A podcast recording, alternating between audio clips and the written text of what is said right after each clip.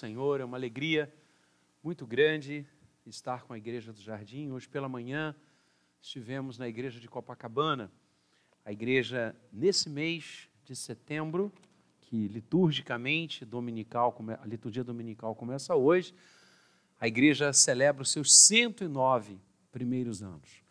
E com muita honra e alegria eu estive lá partilhando a palavra, ministrando a ceia, junto com o pastor da igreja, o reverendo José Miraboa, e trago o abraço da igreja de Copa, do seu conselho. A igreja de Copa é a nossa mãe. Nós somos é, filhos da igreja de Copa e da Tijuca, que se irmanaram num projeto missionário para plantarmos a igreja do Jardim Guanabara aqui nessa linda é, é, é cidade-bairro, ou bairro-cidade que é a ilha. Então foi muito bom, muito agradável estar com os irmãos. Trago, então, insisto, o carinho da nossa igreja mãe. Vamos abrir a palavra de Deus nesta noite, no Evangelho de Lucas. Lucas capítulo 9.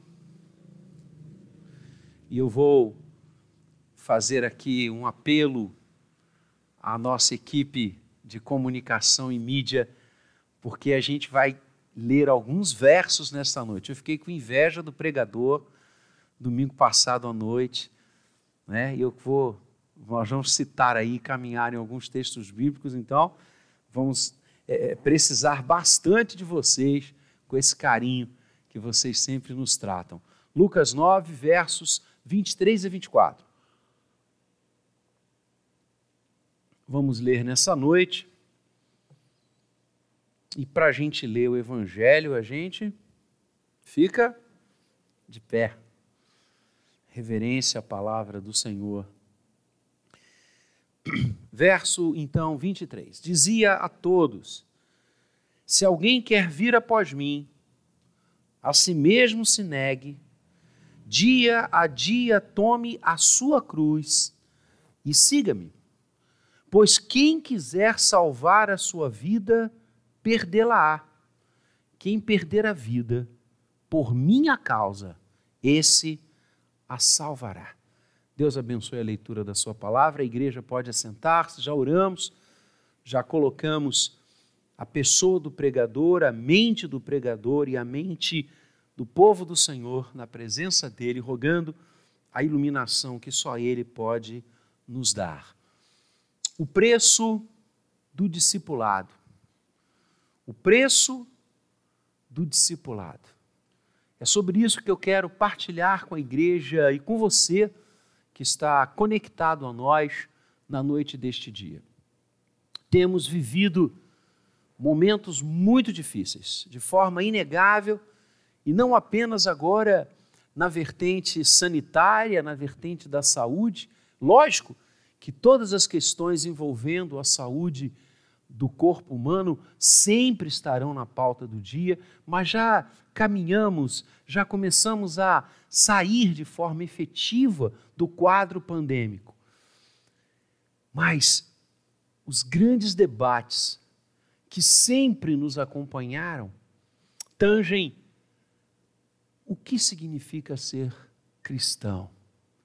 Qual o papel da fé cristã daqueles que seguem a Cristo, daqueles que se identificam com Ele, qual o nosso papel nesta sociedade? Qual a nossa relevância nesta sociedade? Estamos inseridos num tempo e num povo, hoje não mais apenas legado ao nosso país, mas de forma global, onde alguns princípios, algumas verdades, algumas certezas da nossa fé, da nossa herança, se tornam absolutamente questionáveis e aqueles que seguem a Jesus têm sido premidos por toda sorte de questionamentos. Mas o que significa ser cristão? O Evangelho de Lucas traz-nos uma visão maravilhosa do ministério de Jesus. No mesmo diapasão de Mateus e Marcos, tanto é que esses três é, juntos compõem o que nós chamamos de evangelhos sinóticos, eles olham, enxergam e falam do ministério de Jesus numa visão muito semelhante. Lucas vai narrar que escreve o seu evangelho após acurada pesquisa, após ouvir muitas pessoas, conviver com muitos daqueles que seguiram a Jesus e na sua mente analítica, voltado à medicina e à pesquisa, o Senhor o usa para registrar este maravilhoso evangelho. E nesta parte que lemos, ele conta uma fala do Senhor que nos alcança hoje na mesma potencialidade que alcançou os primeiros discípulos de Cristo. Se alguém quer vir após mim, a si mesmo se negue. Dia a dia tome a sua cruz e siga-me. Pois quem quiser salvar a sua vida, perdê-la-á. Quem perder a vida por minha causa, esse a salvará. Este mesmo conteúdo, Mateus o reproduz, Marcos o reproduz, e nós queremos então, como falei, conversar com você nessa noite sobre o preço do discipulado. O preço do discipulado envolve, primeiramente, uma escolha. Envolve uma escolha. O Senhor diz: se alguém quer vir. E é interessante que nós não podemos perder o foco que ele está falando estas palavras para aqueles que conhecem ao Senhor, aqueles que têm o legado da fé hebraica, da tradição do povo de Deus diante de si. A mesma visão que o livro do Apocalipse traz, quando o mesmo Senhor fala para agora a igreja, o novo povo, a nova aliança: Eis que estou à porta e bato. Se alguém ouvir a minha voz, abrir a porta, entrarei, cearei com ele e ele comigo. Sim, o preço do discipulado envolve uma escolha. O Senhor não está falando aqui de redenção, Ele está falando de discipulado. Ele está falando daqueles que vão escolher, que vão optar, que vão querer estar com Ele todo o tempo, fazer parte do seu círculo menor e maior caminhar dia a dia, instante a instante. O preço do discipulado envolve essa escolha. Nós precisamos escolher o Senhor a cada dia. Isso significa ser discípulo. O discípulo de Jesus é aquele que opta estar com Ele. Que, uma vez tocado por Sua graça, pela graça irresistível, chamado pela vocação que não pode falhar. Abre o coração, abre a porta, escancara a alma e diz: Senhor, quero andar contigo, quero viver contigo. Eu escolho. O texto aqui é condicional. Se alguém quer vir após mim, o convite está feito. E envolve uma escolha uma decisão, a escolha de segui-lo. Quando nós lemos o Evangelho, e é fascinante lê-lo, e eu quero estimular você a ler sempre os Evangelhos. Independentemente da passagem do texto do livro bíblico que você esteja estudando, leia os Evangelhos. Vá, Mateus, Marcos, Lucas, João, depois você volta. Quando nós lemos o Evangelho, nós vemos que o convite ao discipulado que Jesus faz tem como centralidade e unicidade pessoa. O Senhor jamais chamou discípulos para que eles ficassem ricos. Jamais o Senhor convidou pessoas a segui-lo para que elas ficassem livres de problemas e crises. Jamais o Senhor convidou a pessoas a segui-lo, prometendo cargos e funções na hierarquia de comando de Israel. Pelo contrário, ele disse inúmeras vezes: o filho do homem não tem onde reclinar a cabeça. E quando pessoas, ao seu chamado, colocavam entraves, sempre ele estabeleceu que a prioridade era a sua pessoa. Quantas narrativas temos, quantas passagens maravilhosas que falam de pessoas que disseram sim ao preço do discipulado, envolvendo a escolha por Jesus, e tantas outras que se retiraram tristes, não quiseram, não abriram a porta, não pagaram o preço de ser discípulo de Jesus. Quando ele está caminhando por um lago ou uma praia, ele vê irmãos tecendo as suas redes e diz a eles: Vinde após mim, e eu vos farei pescadores de homens. E Pedro, André, deixando tudo, o seguiram. Um homem rico se aproxima dele e diz: Que tenho de fazer para herdar a vida eterna? E Jesus lança os mandamentos morais da lei de Deus, e aquele homem diz: Tudo isso observo desde a minha mocidade. E Jesus não o contradiz. Eticamente, aquele jovem estava bem, mas o Senhor diz: uma coisa te falta. Vai, vende tudo que tem, dá aos pobres, terás um tesouro no céu e vem e segue-me. Aí está o convite ao discipulado, aí está o convite para ele vir. E aquele homem se retira, entristecido. Não abre a porta, não escolhe, não toma uma decisão ao chamado que diz: segue-me. Vai embora porque não quis pagar o preço. Sim, a graça é bendita, mas a graça não é de graça. O Senhor se deu a nós, se deu por nós, se deu em nosso lugar e nos convida agora a segui-lo. Nos convida a andar com Ele. Eu acho maravilhosa a história de Bartimeu, entre tantas outras quando Jesus cura aquele homem, quando Jesus faz com que ele torne a ver, o texto termina dizendo sobre Bartimeu: e seguia Jesus estrada afora. É isso.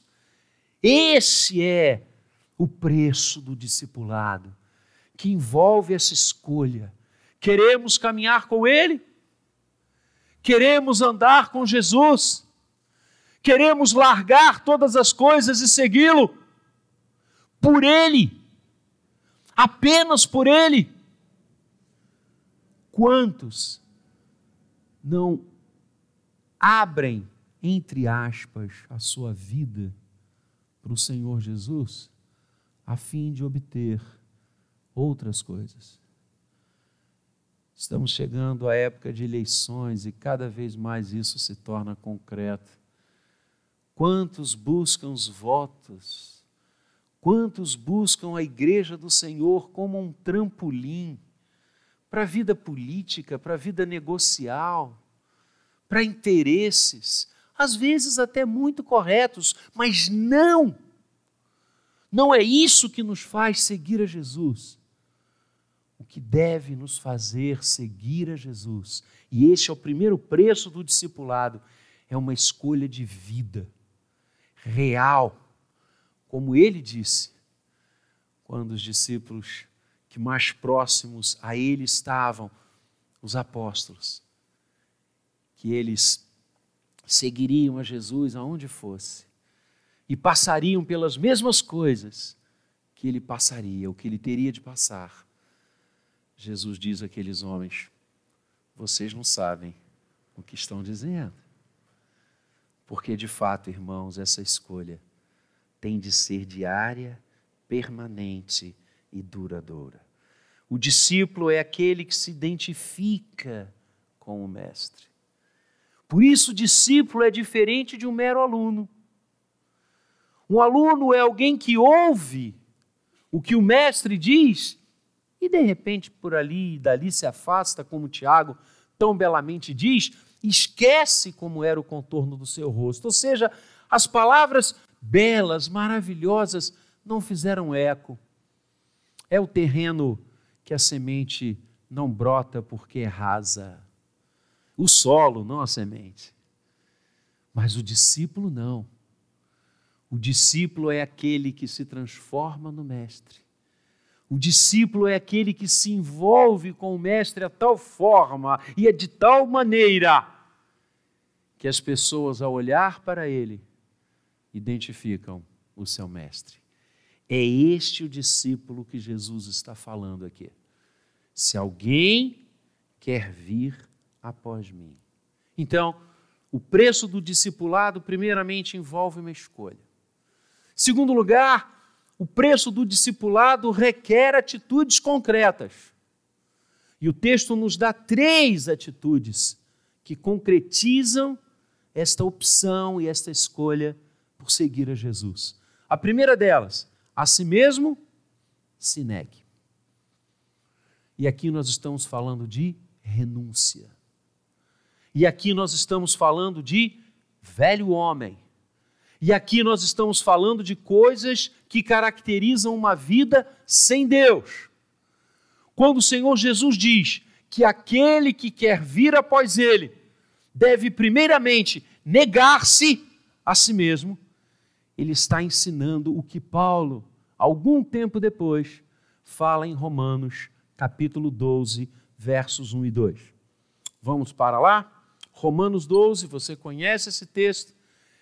Quando as Escrituras dizem: Rogo-vos, pois, irmãos, Paulo orando pela igreja, pelas misericórdias de Deus, que apresenteis o vosso corpo por sacrifício santo, vivo, santo e agradável a Deus, que é o vosso culto racional. Verso 2: E não vos conformeis com este século, mas transformai-vos pela renovação da vossa mente, para que experimenteis qual seja boa, agradável e e perfeita vontade de Deus.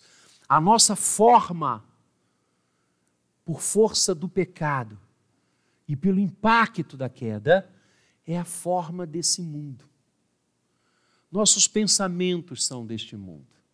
As nossas atitudes são deste mundo. O nosso estilo de vida é desse mundo. Isso precisa ser quebrado. Negar-se a si mesmo significa dizer não ao pecado, porque a nossa tendência como velho homem é pecar, é afastar-se do propósito de Deus.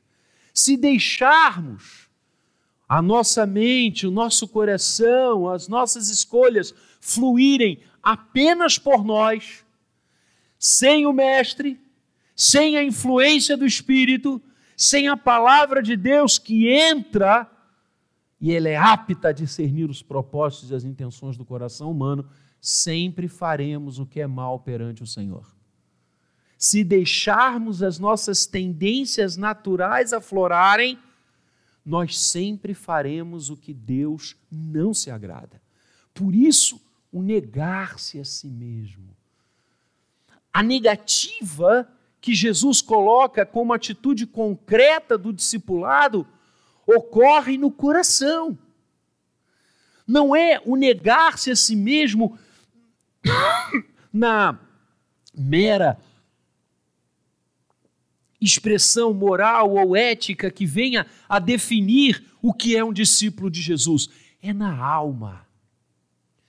É eu e você renovarmos a nossa mente e não nos conformarmos com este século. É exatamente o que o próprio Lucas, no capítulo 14, verso 26, vai dizer para nós. Quando o Senhor diz: Se alguém vem a mim e não aborrece a seu pai, mãe, mulher, filhos, irmãos, irmãs e ainda sua própria vida, não pode ser meu discípulo. O que ele está dizendo aqui, queridos, é exatamente o que eu estou tentando trazer para a gente. Nós não temos que nos conformar com os pensamentos que não são os pensamentos dele. Por mais que nosso pai, mãe, mulher, filhos, irmãos, irmãs tenham este pensamento, eu, me, eu nego essa tradição, eu nego este conflito agora com a palavra de Deus. Eu tenho que negar-me. Essa é a visão do discipulado. E ele acaba falando na nossa própria vida, e ainda a sua própria vida. Não pode ser meu discípulo. A forma do discípulo é do seu mestre. Não é com as coisas deste mundo. Você precisa romper esse dique e deixar que apenas as águas do Espírito Santo conduzam a sua vida. Não importa como você foi criado, o que você aprendeu. Não importa as coisas que você pratica, aqui sempre se fez assim. Tudo isso precisa ser negado. E o que tem de estar no centro da sua vida, única e exclusivamente, é o Mestre, é o Senhor. Isso é ser um discípulo que nega-se a si mesmo. Negar as paixões, negar uma vida sem Deus, abrir mão de coisas que não estão à aprovação dele e na aprovação dele. É realmente renunciar ao velho homem. Gálatas 2:20. O apóstolo Paulo lança pá de cal sobre exatamente o ponto desta atitude concreta do discipulado.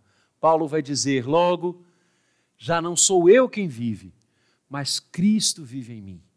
E esse viver que agora tenho na carne, vivo pela fé no Filho de Deus, que me amou e a si mesmo se entregou por mim. É isso, não sou eu quem vive, eu nego a mim mesmo. O discípulo deve negar-se a si mesmo. Não sou eu quem vive, é Cristo que vive em mim. Os meus pensamentos agora serão os pensamentos lá do alto. No meu coração existirá apenas uma regra: que as palavras dos meus lábios, o meditar dele, sejam agradáveis na tua presença.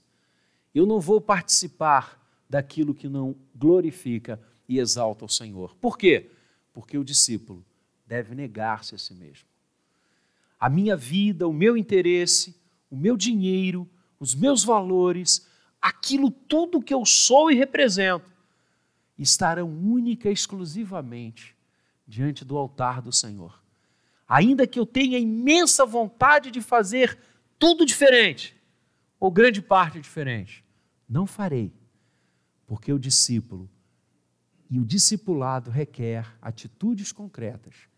E essa é a primeira negar-se a si mesmo. A segunda, dia a dia, tome a sua cruz. A ideia aqui é constantemente. A segunda atitude concreta que o discipulado exige é que nós tomemos a nossa cruz. E eu quero, talvez nessa noite, derrubar alguns conceitos que você possa ter dessa expressão. Porque essa expressão ela foi interpretada ao longo da própria história da igreja de uma forma, com todo carinho, bastante diversa daquela que eu estou convicto que ela representa. E vários segmentos da igreja estabeleceram que a vida do cristão tinha de ser uma vida de sofrimento trazido inicialmente pela renúncia e agora abraçado ao sofrimento. Tomar a cruz.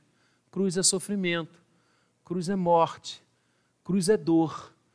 Então o que Jesus está dizendo aqui é que nós devemos sofrer, o discípulo sofre o tempo inteiro, dia a dia. É um sofrimento sem fim, um sofrimento que acaba com a morte, viva a morte. Eu quero dizer a você que é absolutamente assim é a exegese desse texto. Reparem, essa frase extrapola os arraiais da igreja e ela chega ao mundo secular. Outro dia, eu estava no meu lugar de trabalho e um funcionário fez lá alguma coisa errada e a chefe dele chegou para mim e disse: Ah, professor, Fulano é a minha cruz. Repercussão desse texto. E essa é a mentalidade que, pasmem, muitos na igreja têm. E essa concepção errada, equivocada dessa expressão de Jesus, trazida como atitude concreta do discipulado, nós já vamos ver qual é a exegese correta, traz para a visão do mundo a visão de que a vida com Deus é extremamente entristecida. Como se ser cristão fosse viver num velório permanente, numa tristeza sem fim. Afinal, dia a dia eu tenho que tomar a cruz. Para que a gente possa entender o significado dessa expressão, que já de plano não significa sofrimento, a gente tem que entender o que era ou foi a cruz para o nosso Senhor. O que a cruz representou para Jesus? Que símbolo é esse que ele fala com os seus discípulos desde cedo no seu ministério. Eles só iriam entender tudo o que ele falou acerca da cruz após a ressurreição. Isso é fato. Os evangelhos são escritos pós ressurreição. E você percebe nas narrativas dos evangelhos que os discípulos não entenderam absolutamente nada quando Jesus falava sobre a cruz. A cruz, para o Senhor, traduzia o centro da vontade de Deus para a vida dele. No jardim do Getsemane, alguns instantes antes de ser preso e levado à cruz, o Senhor ora: Pai, se possível, passa de mim esse cálice, mas que se faça a tua vontade e não a minha. A cruz é o símbolo da vontade de Deus. Vamos ver João 12, 27? João capítulo 12, verso 27.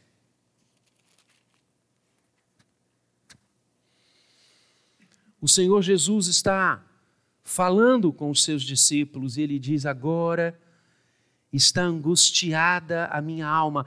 João é, 12 é a anticâmara de tudo que o Senhor vai passar, iniciando com lava-pés, celebração da Páscoa, o discurso íntimo aos seus discípulos e, finalmente, a sua prisão e cruz. Ele abre, então, esse momento no seu ministério dizendo: Minha alma está angustiada, está triste. E o que direi eu? Pai, salva-me desta hora? Mas precisamente com este propósito vim, vim para esta hora. A cruz não foi um acaso no ministério de Jesus. Por isso eu me arrepio quando algumas músicas que a igreja canta tece o Senhor como mártir. Que mártir? A cruz não foi um episódio que ele não esperava, alguma coisa que ele não entendeu, ele sempre falou com seus discípulos: Foi para esta hora que eu vim. E sabedor, ele sim, o sofrimento que ele passaria, como homem, sua natureza humana, ele diz: Eu vou pedir ao Pai para me livrar dessa hora? Não, porque precisamente para esta hora foi que eu vim. No mesmo capítulo que a gente está trabalhando em Lucas, Lucas 9, verso 22, Olha o que ele diz um pouco antes do texto que nós estamos estudando. É necessário que o filho do homem sofra muitas coisas, seja rejeitado pelos anciãos, pelos principais sacerdotes, pelos escribas, seja morto e no terceiro dia ressuscite. O Senhor sempre falou da cruz. No mesmo evangelho de Lucas, e a gente poderia ficar aqui dezenas e dezenas de textos. no capítulo 24, quando os anjos anunciam a ressurreição do Senhor, as primeiras testemunhas, as nossas irmãs do passado, olha, eles dizem: lembrai-vos, verso 6, de como vos preveniu, estando ainda na Galiléia, quando disse: Importa que o filho do homem seja entregue nas mãos de pecadores e seja crucificado e ressuscite ao terceiro dia. E nós poderíamos citar aqui, eu separei muitos textos. A cruz. O Senhor sempre fala da cruz, da sua morte, da sua entrega, como a vontade de Deus, o propósito de Deus para ele. Na grande frase da teologia da igreja, cur de homo, por que Deus se fez homem? Para buscar e salvar o que se havia perdido. E aonde o Senhor nos busca e nos salva? Na cruz. Encravando nela o escrito de dívida que era contra nós. Por sua morte vicária, por sua entrega como Cordeiro de Deus que tira o pecado do mundo. Então, aquilo que era um símbolo de humilhação, a cruz, passa a ser para nós símbolo de glória. A glória da cruz, a glória daquele que se entregou, que entregou-se, que deu-se por nós e pelas suas pisaduras somos sarados. Aquele que verteu o seu sangue, que nos lava e perdoa de todo o pecado. A cruz, símbolo de sofrimento, e extermínio para nós, discípulos de Cristo. Peso de glória, a glória da cruz, glória que nos está reservada desde agora. Amados, quando o Senhor diz que o discipulado importa em atitudes concretas e diz aos seus, dia a dia, tomem a sua cruz, eu creio com todas as forças do meu coração que Ele está dizendo dia a dia, assumam a vontade de Deus para a vida de vocês. O discípulo não pode viver longe da vontade do seu Senhor, é incongruente. O discípulo tem de saber o que o seu Senhor quer, o que ele determina, o que ele ensina, o que ele faz. O discípulo deve viver o que o seu Senhor quer. Essa é a ideia da cruz. Dia a dia, assumam a vontade de Deus. Qual é a vontade de Deus para mim? Qual é a vontade de Deus para você? Qual é a vontade de Deus para a minha vida como marido? Qual é a vontade de Deus para a minha vida como pai? Que pai eu tenho sido diante do Senhor? O que, que Deus quer para a minha vida como profissional? Essa é a minha cruz. Não o sofrimento, mas o foco da vontade, o foco do direcionamento do Senhor para mim. O que, que Ele deseja de mim como pastor?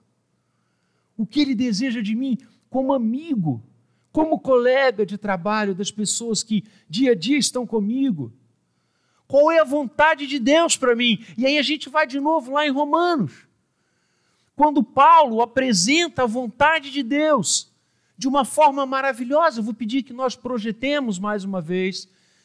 E eu quero frisar isto porque, infelizmente, muitos pensam que a vontade de Deus ah, é algo triste, aterrorizante, porque pensam na cruz como lugar de sofrimento. A cruz é lugar de vitória. Eu estava lendo um livro de um psiquiatra evangélico americano e ele falou algo que eu já percebi, que eu já vivi, que eu já experimentei no dia a dia do meu pastorado, principalmente em conversas no gabinete pastoral. Ele estava dizendo, e é um livro onde ele comenta o Salmo 23, à luz da psiquiatria. E ele traz uma informação tremenda. Eu já fiz menção a essa informação e esse livro aqui do púlpito. Ele diz que resolveu submeter, fez uma pesquisa com um grupo de pacientes seus. E qual era o teste? As pessoas que estavam ali sendo tratadas, uh, conduzidas por ele, ele citava uma palavra, citava uma expressão, e a primeira coisa que as pessoas diziam deveria ser o que vinha na mente delas em primeiro plano. Então ele diz, por exemplo, que quando ele dizia férias, você já reparou que a própria palavra férias você não consegue falar triste? Repara, ninguém fala férias. Férias, ela já traz um, um alento, né? E aí a primeira coisa que vinha à mente a pessoa tinha que dizer: praia, viagem, descanso. E assim ele ia. Citava uma expressão, citava uma ideia, e a primeira coisa que aflorava, as pessoas tinham que dizer e ele anotava. Ele, evangélico, inseriu nesse teste a seguinte expressão: vontade de Deus.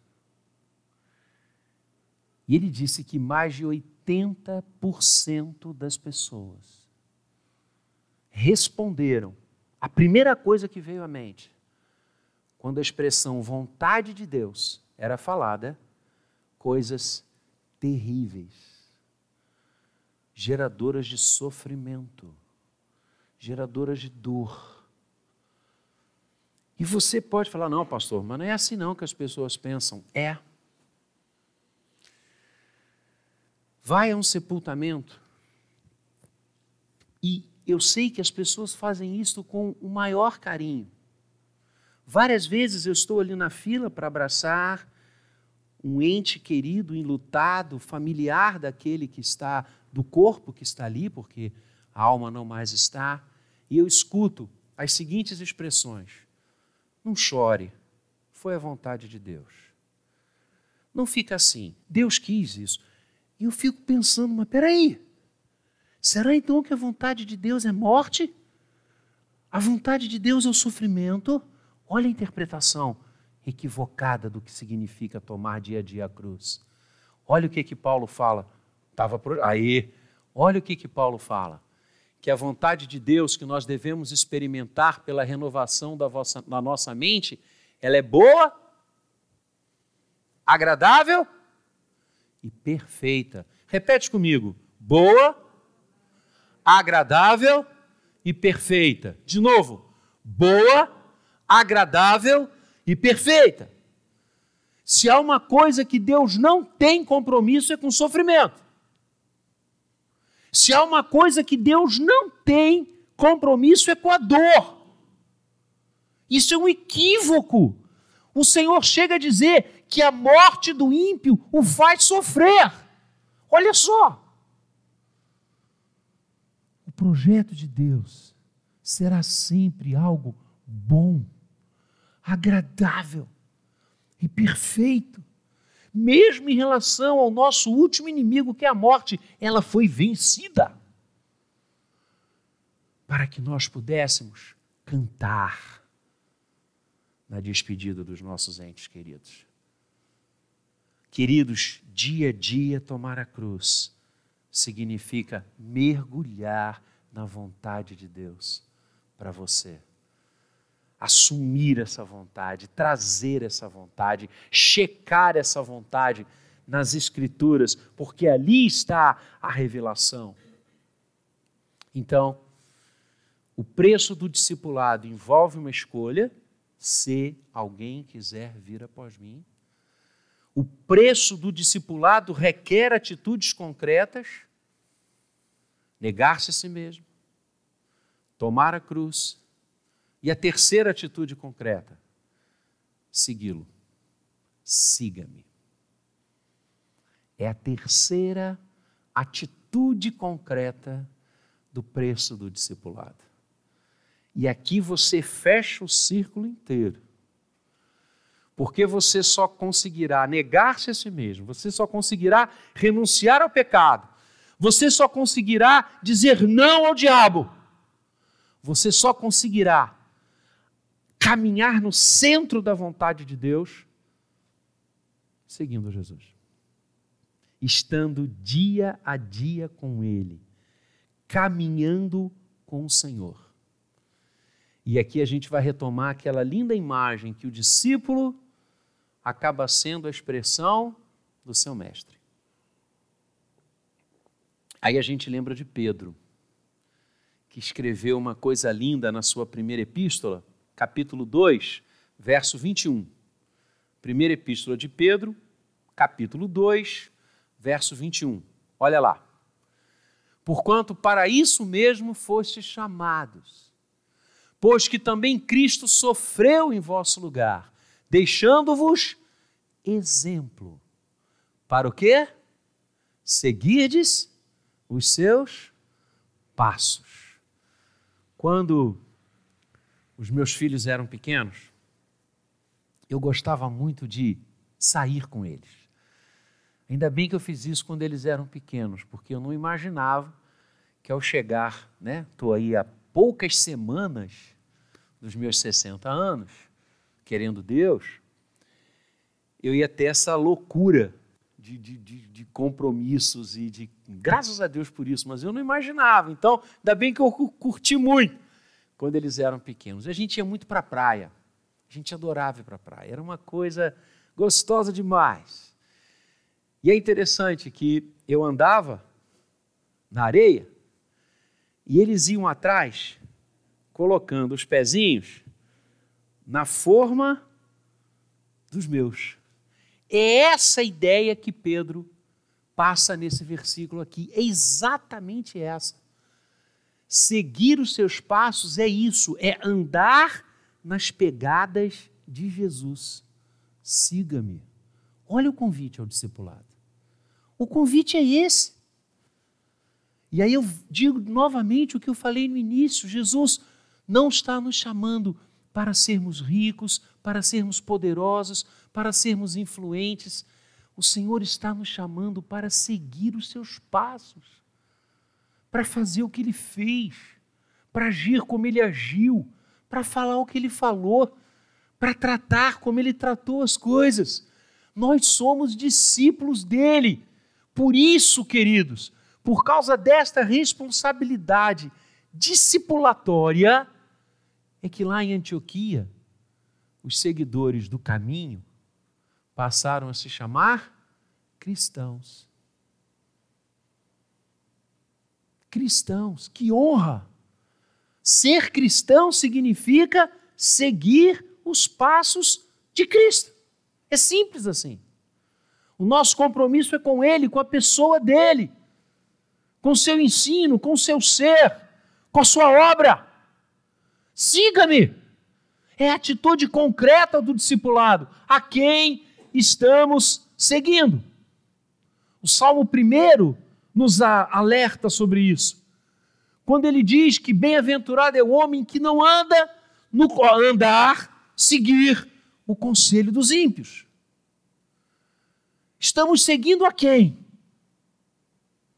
Quem são os nossos heróis? E desculpa, os meus heróis nunca morreram de overdose. A quem estamos seguindo? Quem permitimos acompanhar as pegadas, os passos? Estamos nos amoldando a quem? Queremos nos identificar com quem? Se somos cristãos, e pela graça de Deus somos, porque o seu chamado nos alcançou. E a gente disse sim, eu quero. Ouvindo, eu reagi. Eu disse sim. Você disse sim. Então nós só temos um. Aquele que disse: segue-me. Ser cristão é caminhar com o Senhor, é buscá-lo em todas as horas, é amoldar o nosso caráter ao que Ele quer e aí a gente chega ao ápice dessa ideia quando Paulo, escrevendo aos Coríntios, na sua primeira carta, no capítulo 11, verso 1, diz uma frasezinha curta, mas emblemática do que eu estou dizendo. Paulo vai diante da igreja e diz: Sede meus imitadores, porque eu imito alguém. Imitem a minha vida. Sejam como eu, porque eu estou o tempo inteiro imitando alguém e querendo ser como alguém. Cristo. Sede meus imitadores, como eu sou de Cristo. Uau! É isso. Ser discípulo é ser imitador de Cristo. Imitar é reproduzir, é andar nas pegadas. O discípulo de Jesus não escuta outra voz a não ser a voz do seu pastor. Ele não vai atrás de ninguém a não ser daquele que, tendo o chamado, amou até o fim. Então, o preço do discipulado importa numa escolha.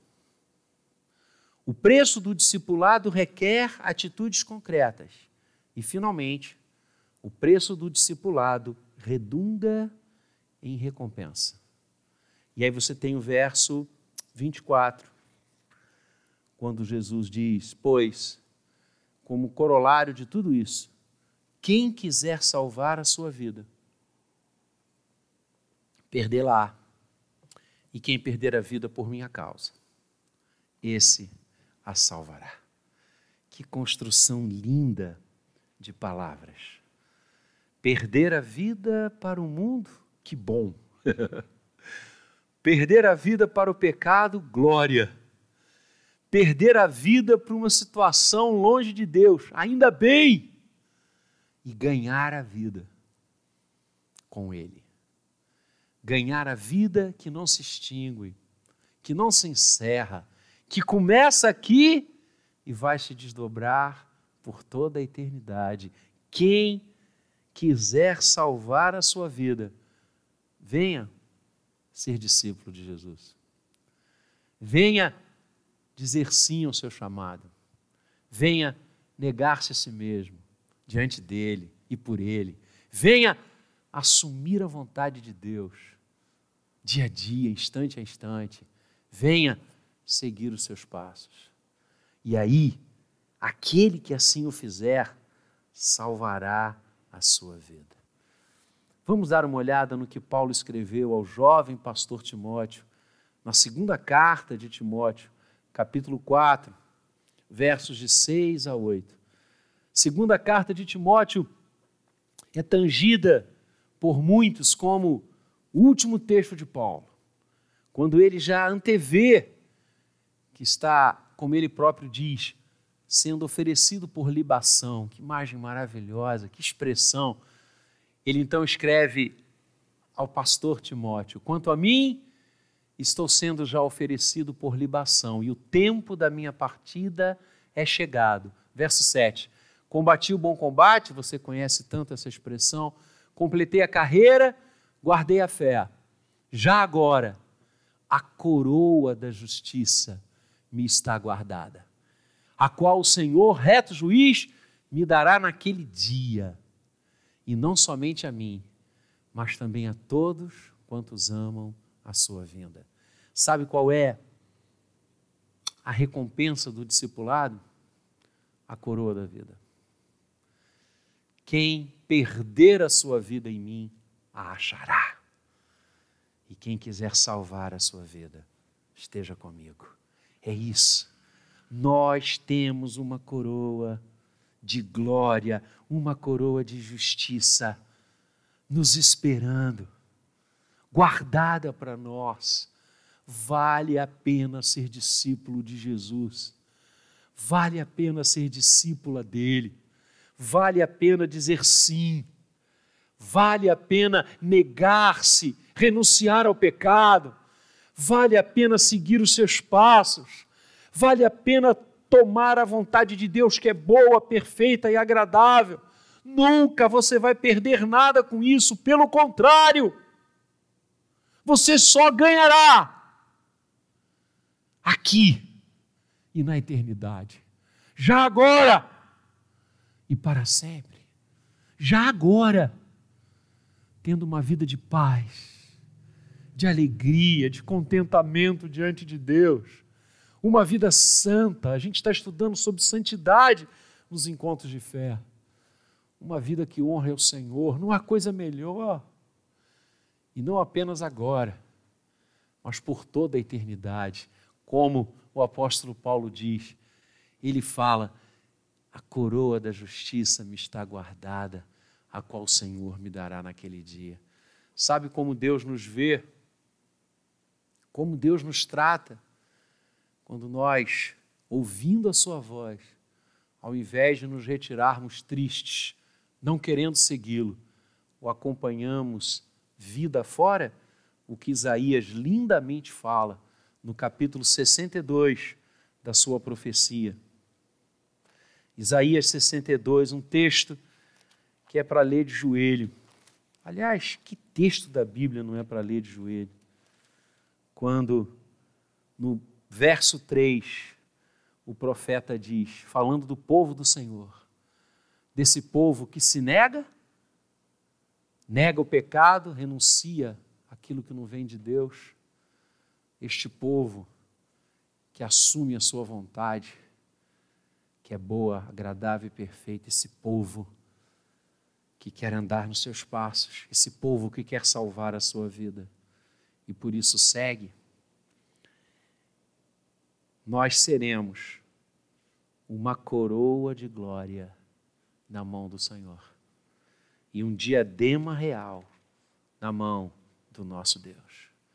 Nunca mais seremos chamados desamparados nem a nossa terra se denominará desolada, mas o Senhor nos chamará minha delícia, e a nossa terra desposada, porque o Senhor se deliciará em nós, e a nossa terra ele a desposará. Porque como jovem desposa a donzela, assim teus filhos te desposarão a ti. Como o noivo se alegra da noiva, assim de ti se alegrará o teu Deus. Que coisa maravilhosa. Uma vida que honra o Senhor. Essa é a recompensa do discipulado. Apocalipse 2:10. Eu sei que você tem esse texto de cor, mas eu quero ler para você. Quero reavivar na tua memória, nessa semana que começa. Quando a palavra de Deus falando para mim e para você, falando para o nosso coração, vai dizer: não temas as coisas que tens de sofrer discípulo vai enfrentar a tormenta. Não pense você que vai ser fácil, pelo contrário, negar as coisas do mundo, misericórdia, é sofrer, é ser chamado de louco, ser chamado de atrasado. Não realizar o que todo mundo realiza é ultrapassado, arcaico, conservador, medieval. Ok. Não temas as coisas que tens de sofrer. Ser honesto, tratar as pessoas com respeito e dignidade, não passá-las para trás, ser zeloso no cumprimento do dever, ser alguém com que todos podem contar e acreditar, é duro. Não temos as coisas que tens de sofrer. E olha, a palavra de Deus nos diz e nos adverte o diabo está para lançar em prisão algum dentre vós, para ser dispostos à prova, e tereis tribulação. Ser discípulo é enfrentar mares revoltos, porque não é fácil, este mundo não anda consoante ao Senhor. Então, agir e ter a vontade de Deus na vida é remar contra a maré e é difícil remar contra a maré. Por isso, muitos não resistem. Mas, ser fiel até a morte. Recompensa do discipulado. Ser fiel. Se eu pudesse definir discipulado com uma palavra, eu diria fidelidade. O discípulo é alguém fiel ao seu Senhor. Ser fiel até a morte. E qual é a recompensa? Qual é a promessa? Qual é a fala do Senhor que diz: segue-me? Do Senhor que diz: quer ganhar a sua vida? Vem para cá. Dar-te-ei a coroa da vida. Vale a pena ser fiel ao Senhor. Vale a pena honrar a Deus com a nossa vida. Vale a pena ser um discípulo de Cristo Jesus. O preço do discipulado envolve uma escolha, requer atitudes concretas, redunda em recompensa. Que Deus nos abençoe e sejamos discípulos o tempo inteiro e o amemos de todo o coração. Que assim seja. Amém.